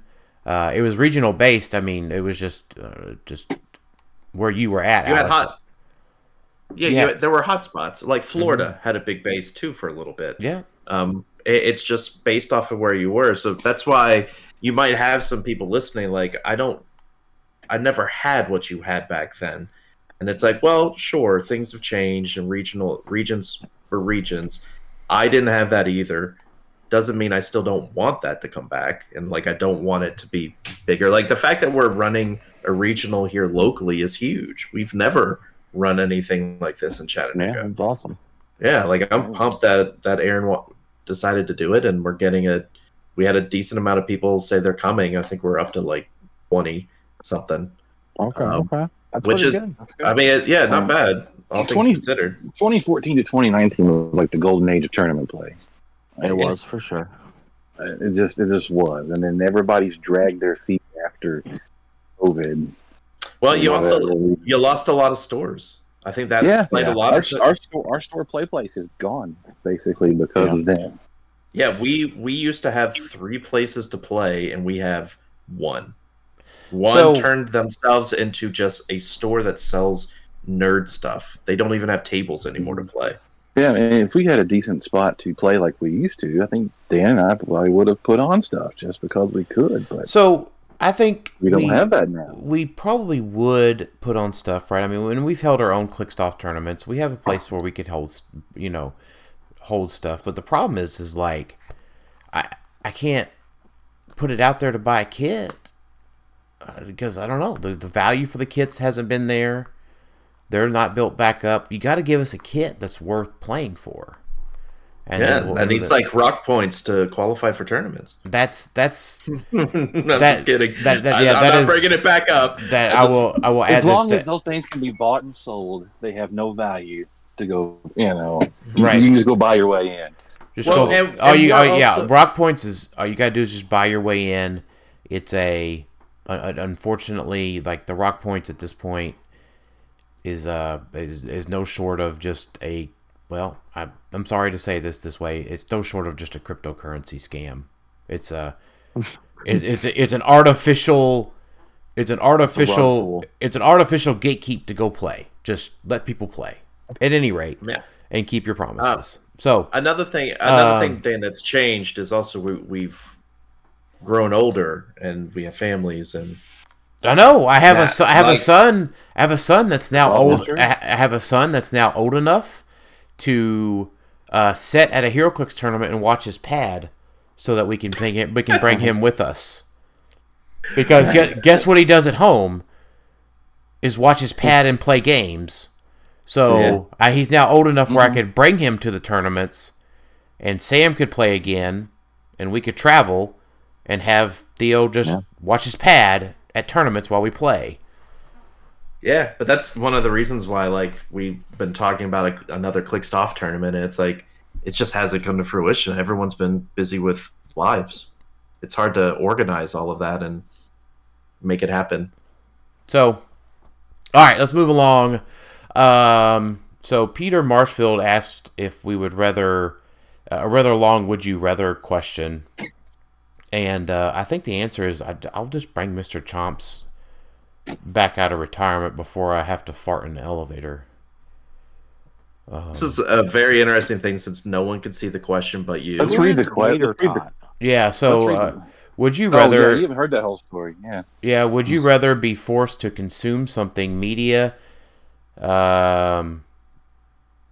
you rather be forced to consume something media, that one song, TV show you can't stand, food, that one thing you can't stomach to look at, or eat or experience, that one weird interaction you had, like letting out a fart in an elevator every day for the rest of your life, or be forced to bring Mr. Chomps out of retirement and make him team up with Gator Tot? Yeah, we'll just definitely. That's a pretty easy one there, Peter. It's a very Mr. Chomps style question. But yeah, Mr. Chomps would come out of retirement before he would make me fart in an elevator for the rest of my life. Oh, you knew Mr. Chomps was retired, right? Can you? Yeah, that was before. But who is Gator Tot? I don't. That is from Sam's show. Yeah. Oh, okay. Sudden death. Okay. Yeah. So Sam talks to Gator Tot. Gator Tot is Mr. Chomps' son, who's out with a vengeance. For Scott I don't know if we're allowed to talk about Gator Tot for trademark and copyright reasons on this show because it's on the other show. So we're getting copyright claimed. Yeah. Yeah. Mm-hmm. He probably has good lawyers. So. Fair. So we talked about that gets through most of our questions other than the other stuff for next phase. But Peter did mention Kong. We talked about it on the last show with Nick and Az. But you guys excited about Kong? Are we going to play Kong? I'm excited about Kong. Kong looks really cool and seems really good. What do you think? Do we think he's really good? I mean, I'd like to think he is. Is it only 50? Is he ever at 200? I think he's only at 50. 50. Is anything at 200 anymore? I'm not really. Maybe Kong is. I don't know. He's got 20 defense. That's pretty good. He would basically guarantee get to act twice. So like 20 defense ain't what it used to be. It's not, but it's still something. You know, it is. Playing with black card, it's pretty easy to get him across the board. If we have Emperor rollouts, if we had tournaments to go play that way, we could try it out. But well, the hardest part for me is, and this is going to always be a thing, is like, let me look at 50 points. 50 points is the two Scott Porters or it's Carnage Silver Surfer, and it's like it's hard for me to say. Yeah. It's like because of stupid Carnage Silver Surfer. I'm looking at Kong more negatively, even though Kong is perfectly fine. I think he's probably playable, but I can't help myself but say, well, for 4 clicks, one of them a stop click, like Carnage Silver Surfer is just better. The good news is that Carnage Silver Surfer does not one shot or one round Kong because he reduces penetrating. He reduces penetrating damage, so. If he does 2 to him, that puts him 1 click before his stop click, and then he has another 2 to him. Then that puts him on his stop click. So, I mean, I just think you can't. At 200 just doesn't work because the other 150 points gets you so much other stuff. Yeah, you're right. I just wish you get 2 Porters and 2 Carnage Silver Surfers for 150 points. I know. We need a watch list. That's what we need. Okay? Or it's time. Or too long. For another 150 points, you get 3 more Kongs. You get 4 Kongs for 200 points. 4 of them. That is true. or Four Corners Silver Surfers. See, they just can't stop. They really should have added a 100-point click, like to call. Like, yeah, like at number 15, like 15, line 15. Yeah, 15 out of 100 points. That gives them 3 more clicks, another stop. So it's 100 points. You get 2 stop clicks of Kong. That's cool. Like that probably would be playable, but not 200. No, because people will just say just play 2 of them at 100 or 2 of them at 50, which is true. Yeah, because that can be that's just attacking more. Two of them at 50 is going to be one better than one at 100. Four of them at 200 are going to be better than one of them at 200. Well, that's probably true. He does benefit from having a small team because of his trade where he gets to do too often, you know. Right, so, and there are other things that play into that, but I just don't think that. Yeah, but at the end of the day, right? Like you still get to take those 2 costed actions. If you just have 2 Kongs. Well, you could play... Yeah. So, like, 1 Kong acting twice is the same as... Does 2 costed actions count as your 2 actions? Correct, it does, yes. Oh, I didn't think about that. Yeah, so, like... Okay, you're right, then. Yeah, so, like, 2 Kongs taking 2 actions is the same as 1 Kong taking 2 actions. Yeah, I gotcha. That makes sense. Now, to be fair, like there's 1 more damage value at the 200-point line, so a little bit more damage output, I guess. But you're quaking almost always. Quaking or, you know, making an object attack. The 1 point of damage is probably negligible. 3 damage quake from a Colossal is a lot. Right. And his wreckage markers. It's a shame they didn't make him theme with... I was gonna say it's a shame they didn't theme him with the super rare Harley that also has the if your opponent's force has more characters than yours, friendly characters modify attack and damage +1. Right. Oh sure. Yeah, it's so, also like, it's also really yeah, that's a good one. Oh no. That's too much. It's also really sad that Kong is not a brute. Oh, yeah. Yeah, that is pretty sad. That's probably intentional. I was just real. But he is a monster, right? And is he a monster? He is. But a compliment how good his keywords are. But yeah, no brute is. So Jason, it's not so much that he can be an X-Man. It's Dark Phoenix can't make him attack again. Well, this is true. Ooh. Yeah, that's probably the key reason that exists. Hey, but he can, he's mystical, so Madison's got another big friend. So he can be Kathan or whatever. He can be Kathan, yeah. So that is a huge one. So I think the big thing is Kong's playable. You will see Kong. He's really good. For sure. Yeah. Yeah. Right. So next I tried to, what go ahead. I tried to segue us with Madison there. I know. So we're going to talk about next phase. So I think our plan that we talked about in our group chat is we're just going to talk about some of the cool stuff at the moment. Now that we have all the CUR, we're going to do a set review with just CUR. Next episode, with talking about the CUR set review for Pulp and Modern to give us a little bit more time to talk about Pulp and go from there. So looking for that on the next one. Before on the next phase here, before we get started, I keep seeing Big Arrow. What is Big Arrow? So we'll talk about that. We can talk about the Trick Arrow equipment. So it's 10 points. It has the keywords, qualifying keywords for marksman. It's unequipped drop, and so you have a deck of cards at the beginning of the game. I'm trying to read the thing here on units, but I'm not really finding it. The rules around. He doesn't have the rules in here for it.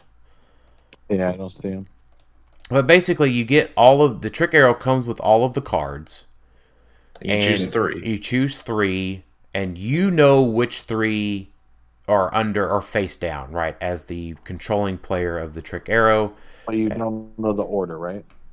No, you do. You know which three cards are which. It's not a random thing. Oh, it's not? Okay. Your opponent doesn't know which three that you have. Okay. So, whenever you're a character that's equipped with a trick arrow on reveal, choose a square. Like, I'm just going to look at the trick arrow big. So you flip a card. You say, all right, you have revealed my trap card. You've revealed my trick arrow card. Choose a square adjacent to a hit target. After resolutions, this character may use Quake as free as if they occupy the chosen square. And after resolutions, generate a blocking terrain marker in that square. So it's that's what the big arrow does. And Jonathan, I'm pretty sure Jonathan is the guy that makes the 3D printed stuff from Champion Clicks, and he's already made this hugely obnoxious terrain marker with the trick arrow. How does the big arrow trigger another trick? Does it? It does. He says, "What do you think about the big arrow's ability to trigger another trick arrow?" Whatever. It doesn't go infinite. It only can do it 3 times because it's Quake. So they get to activate another trick arrow because they used Quake. So they hit trick arrow. Does it trigger on attack, or I thought I would assume it was range attack, but I guess not. I guess it's just it's just a it's just choose a hit character or instead of normal damage. Like it depends on the trick arrow itself, but most of them are just if you hit, but you can't go a hit character. Yeah, you can't go infinite. But you could just because you can only use your 3 cards. So you can only really do 2. Yeah, I think you can really only do 2. Okay, just because it lets you Quake is what does it. Okay. Yeah. So because there's only one trick arrow that gives you another attack, I believe. Yeah. Everything else does something different. Okay. Yeah. So the trick arrow, I think my thing is that it's instead of normal damage with the other ones. So like trick arrow USB would have been amazing to combo with Pulse Wave. What Trick Arrow USB does is instead of normal damage on reveal, destroy an equipment equipped to each hit character. How fun would it have been to give that to a character with Pulse Wave? I wonder who you're talking about. I mean, Scott Porter, obviously, but just in general, right? Like, that would have been really cool to be able to combo with it. So I think that tempers a lot of its ability. I think it just means you don't rely on this for your main attacker. You use it for your secondary or third attacker. And it also means you can't use it in silver with like Wonder Woman's lasso or anything like that. It's just normal, right? Instead of normal damage. Yep. So Trick Arrow USB is cool though as a one-time effect, especially if you're talking about getting rid of the big equipment, rings and whatnot. Yeah, in modern, so it's probably fine for that. That's probably the big one. The big arrow is big. The USB arrow I like. Sonic is good. It's not instead of normal damage, so it's just like an AOE end cap after you shoot them. That's okay. Yeah. And that's fine. The putty arrow is neat. We see that a lot where you have to break away as if you're adjacent to folks and must roll for break away and can't automatically break away. I don't think you're ever paying for this though. Probably for the putty or the trick arrow in general. The trick arrow. Oh, I think you probably are. Yeah, I mean you totally could. It like after rotation probably, right? Like it's hard to talk about cost when you have these 10-point rings, which you often don't pay anything for. But we don't have a lot. Once the swords are gone, we don't have a lot of offensive like equipment. We don't have a ton. Yeah.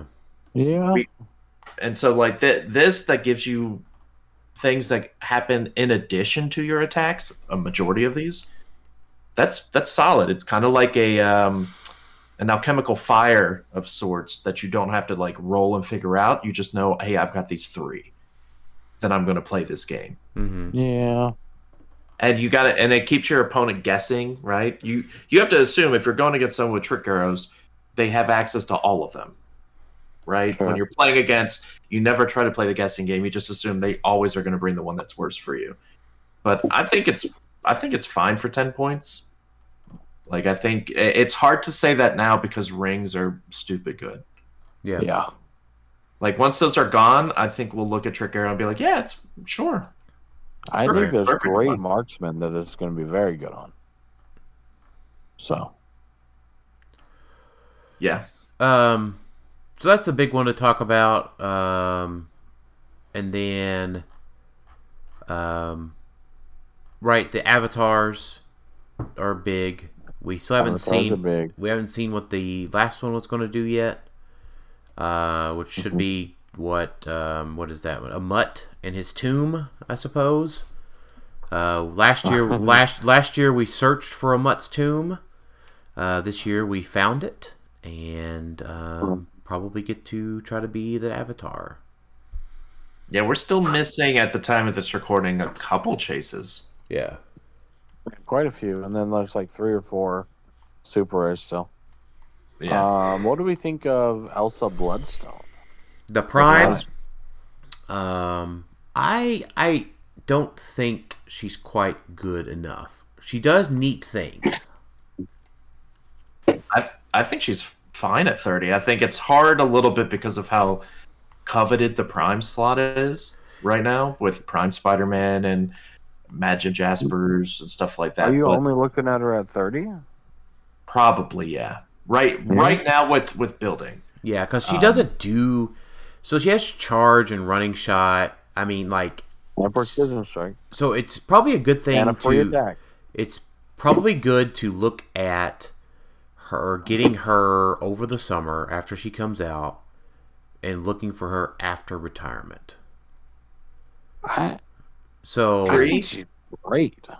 So you got to remember the number of equipments are going down on a lot of important characters because they're going to become avatars. Oh, see, also gets she's a marksman too. Avatars are just in general better than equipment for a lot of characters. See, I was going a similar. Yes, that's what I was about to say, Jason. Like that's now. Equipment's going down because of Killmonger. Once he retires this year, equipment will go back up. Yeah, she would be better if we weren't traumatized by King Killmonger? Yeah. Killmonger? Yeah. All right. So, yeah. That's a good... Go ahead.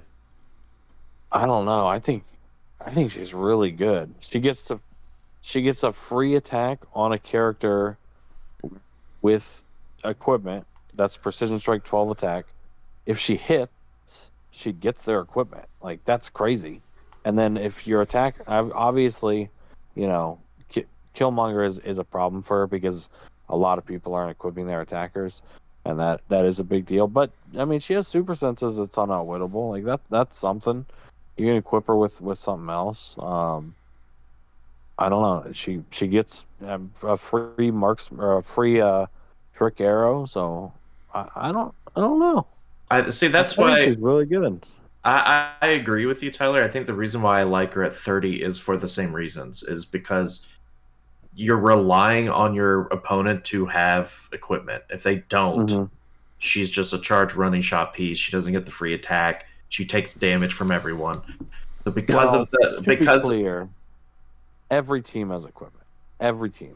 Their attackers might not, but every team she gets a free attack on. Just like, that's it. Right? Sure.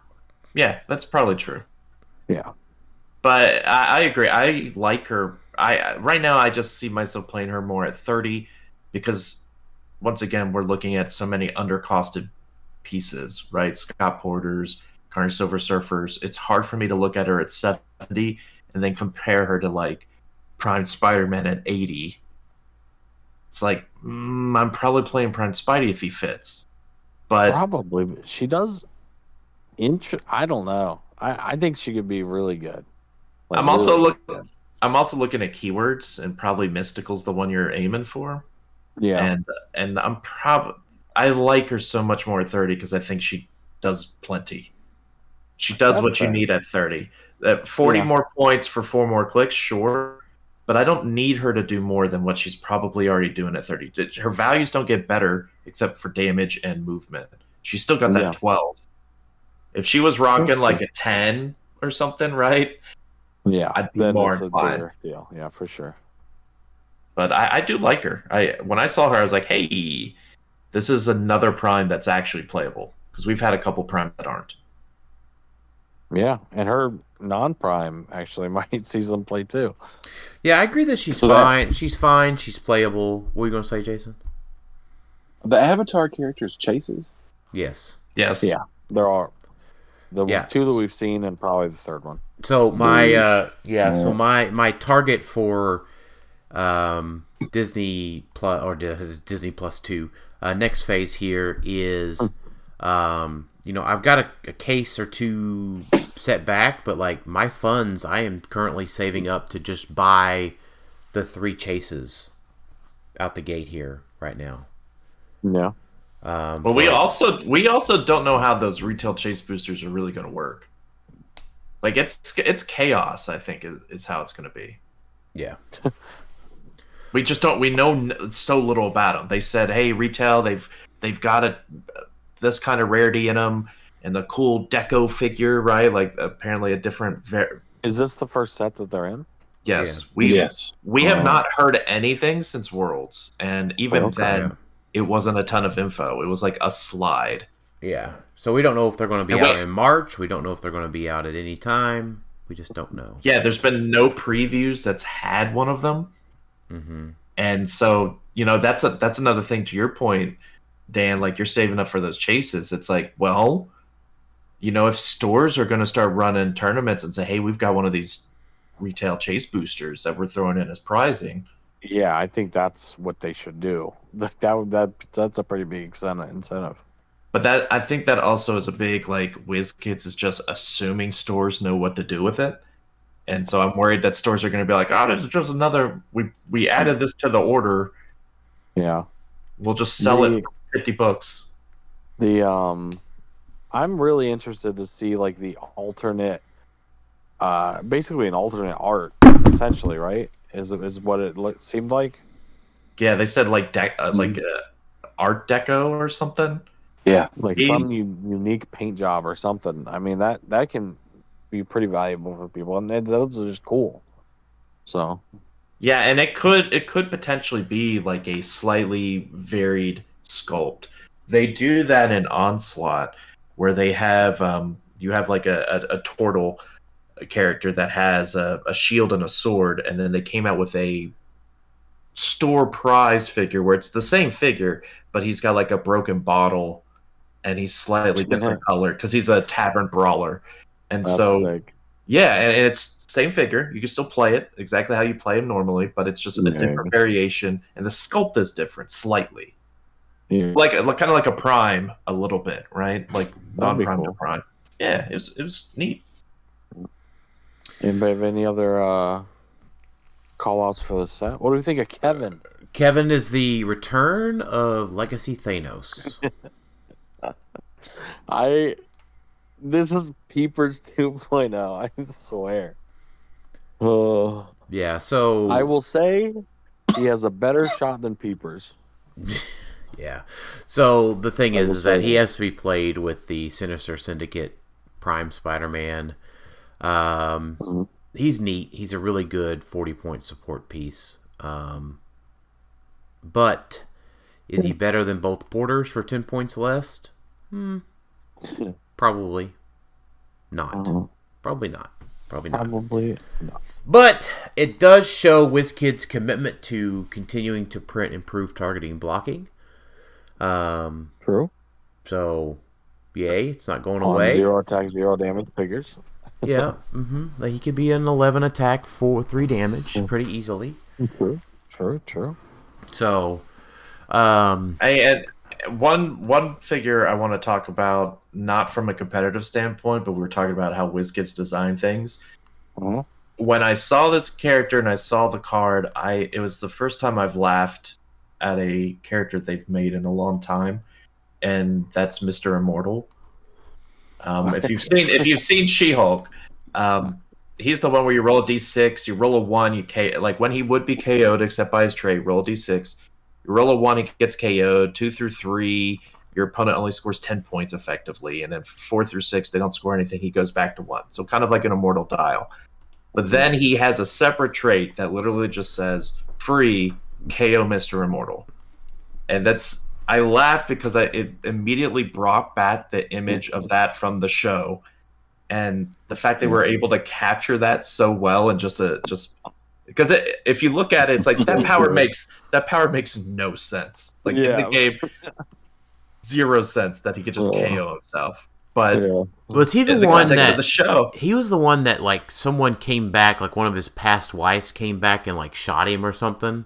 No. All of his wives, he would get married, and then he would fake his death over and over because he can't die. But somebody found him. One of his past wives found him, though, right? A bunch. I think three of them did, and were suing him or something. Yeah, and he jumped out the window or something that. No, he broke his own neck, didn't he? He just killed him. He jumped out the window, I think. And he said that. I think he said, "I'm not dealing with this," and then just jumped out. So it's funny. Just I don't want to deal with this situation. I'm going to kill myself, and then he does. But so if he free KO him, he can still just be regular KO'd if you roll a 1. Yeah. He's not really playable. No, competitively. It's just one of the figures. When I saw it, I'm like, okay, WizKids, that's kudos to you for capturing this character in the show, because it just really made me laugh. Does his I'm not dealing with this trait trigger his faking death to avoid breakups? Yes. The faking death says if he's KO'd by, he can only be KO'd by this trait or something. Can I just ask? We don't have to talk in depth about Wong. We can save that for the thing because he's a big attacker. But what show is this Wong from? She-Hulk. No, it's not. Isn't it? She-Hulk, he was sat on a couch the whole time. This is not that Wong. This Wong never said, "I require a worthy opponent." This is not... That's the only show he was in. Right? Well, no, so his defensive power, "I must depart," that is definitely from She-Hulk, right? Because she brings him in. She brings him into question, and he gets up and says, "I must depart." No, that was definitely from She-Hulk, because he says it needed a worthy opponent. That's why he went and got Abomination. Wong needed a worthy opponent to fight. Yeah, he never fought in She-Hulk. They fought. I mean, they may have carried it over from Shang-Chi. He didn't fight him. Well, I guess he never really saw that. I feel like this is something where there was something that was supposed to happen with Wong. And I don't know if we've seen it yet. That's my opinion, because this is not She-Hulk Wong, at all. He sat on a couch the whole time. Yeah, I don't remember if they showed any of the. They didn't show any of the scenes from Shang-Chi in the show, right? To reference the Abomination. They had him and Abomination together at some point, though. I'm pretty sure. Now I'm going to go watch it. Didn't they go through a portal together?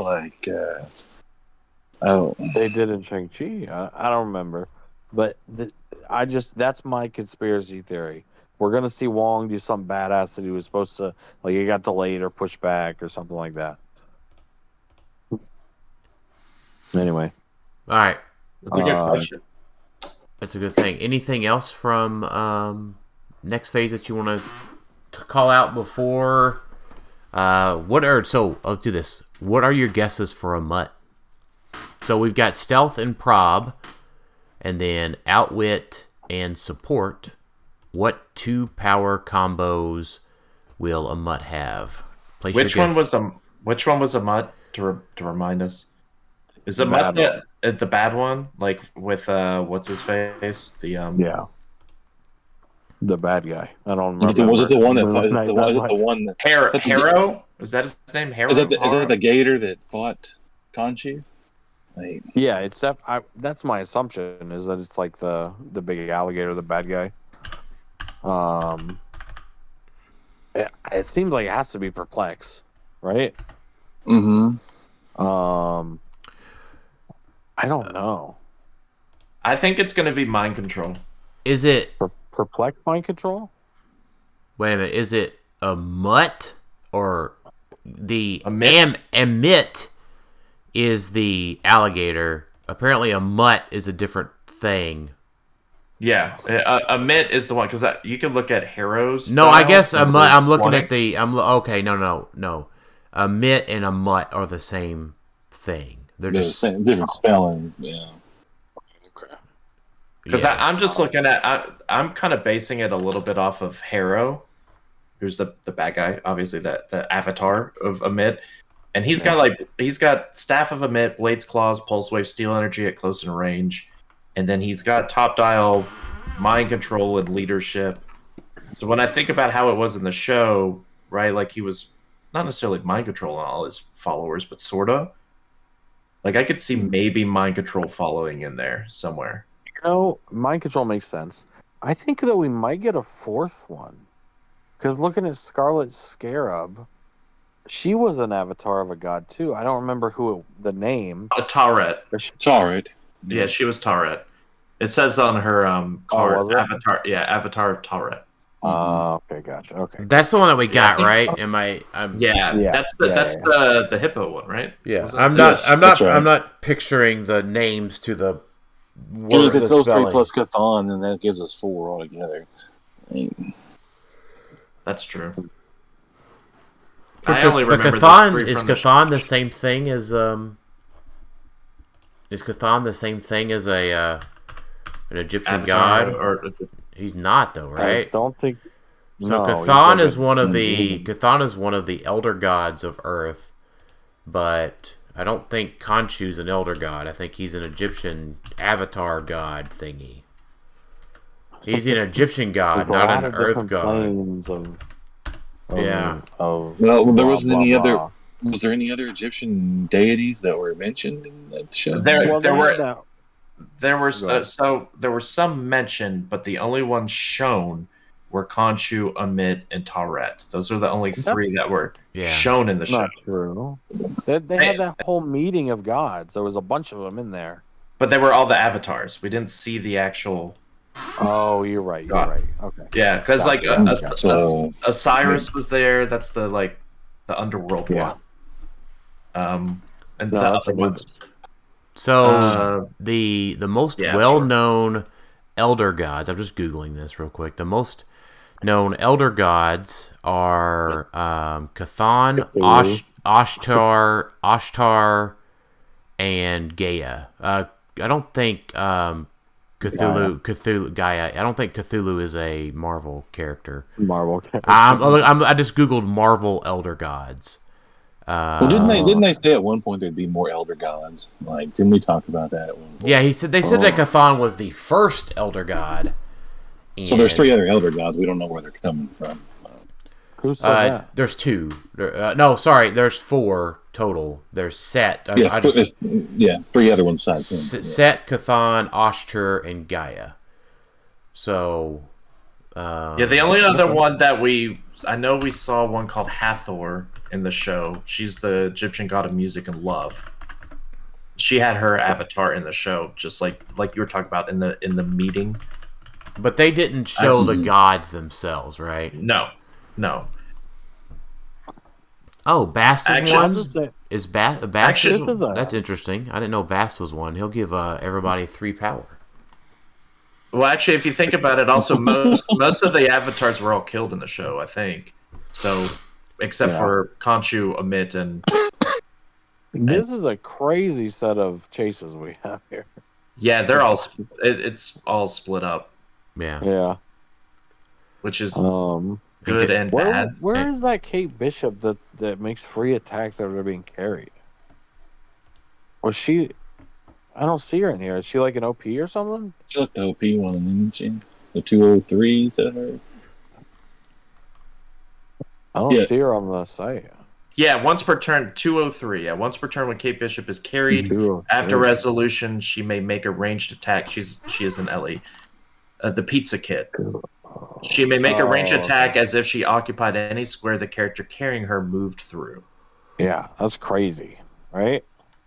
She's also got a really long dial for 50 points. Like, 7 clicks is pretty solid. Attack 3 damage. And she chooses, she can pick range combat expert. Oh, no, that's later. That's your damage power. Man, that's an awful long dial for 50 points. That's more like a 175-point character. Almost. She has 2 clicks, it would be. Yeah. And she has a team-up card, too. Yeah, if only she started on click 5 and could just heal past that starting line to 170-something. That'd be sweet. Yep. All right. Wrapping it up today, did I remember any other questions? Did I forget anything else in specific? Clark, we did talk about Elsa today. Feedback. I think we caught everything. So let's just do final thoughts. Tyler, you're up first since you're back. Yeah, very excited to be back. I wanted to thank the community. You guys were awesome. A lot of you guys reached out, and it felt very nice when I was in a rough spot. So I really do appreciate that a lot. Excited to be back in the HeroClix. I got my my pass for Adepticon, so that's kind of going to be my first outing back into the public.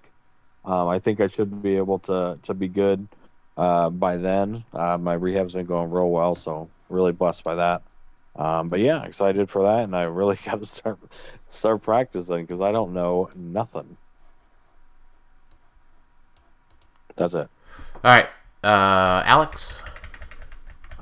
I'm just excited Tyler's back. That's my final thoughts. Like, I remember it was either at Gen Con I mentioned everyone or something like, I don't know. I missed having you around as part of the group and the team building, and I appreciate it. Yeah, it was sad when you took a break, and I hate that the events that happened to bring you back, but I'm just going to relish in the fact that you're back, and just think of it from that way. Yeah, appreciate it. Jason? I'm just going to second what Alex said. I'm glad Tyler's back. Like this. Me too. Yeah. Well, I will third what Alex said. We're glad to have you back, and glad that you're in a pathway for healing and recovery, and looking forward to seeing what the next few weeks of Winamap results, and Alex's regional, and the rest of the figures to be previewed. We've got some more stuff to do for y'all, which is something we haven't had the past couple of months. Is something to talk about with the rest of the community here at Clickstaff. So looking forward to recording some more and doing some more of that with y'all, and hopefully that trend continues with the new OP manager over at WizKids, and lots of hope, but looking forward to some evidence-based results. Thanks everybody for listening to That's right. Thanks everybody for listening to Clickstaff today. We'll talk to y'all next time. Later. See ya.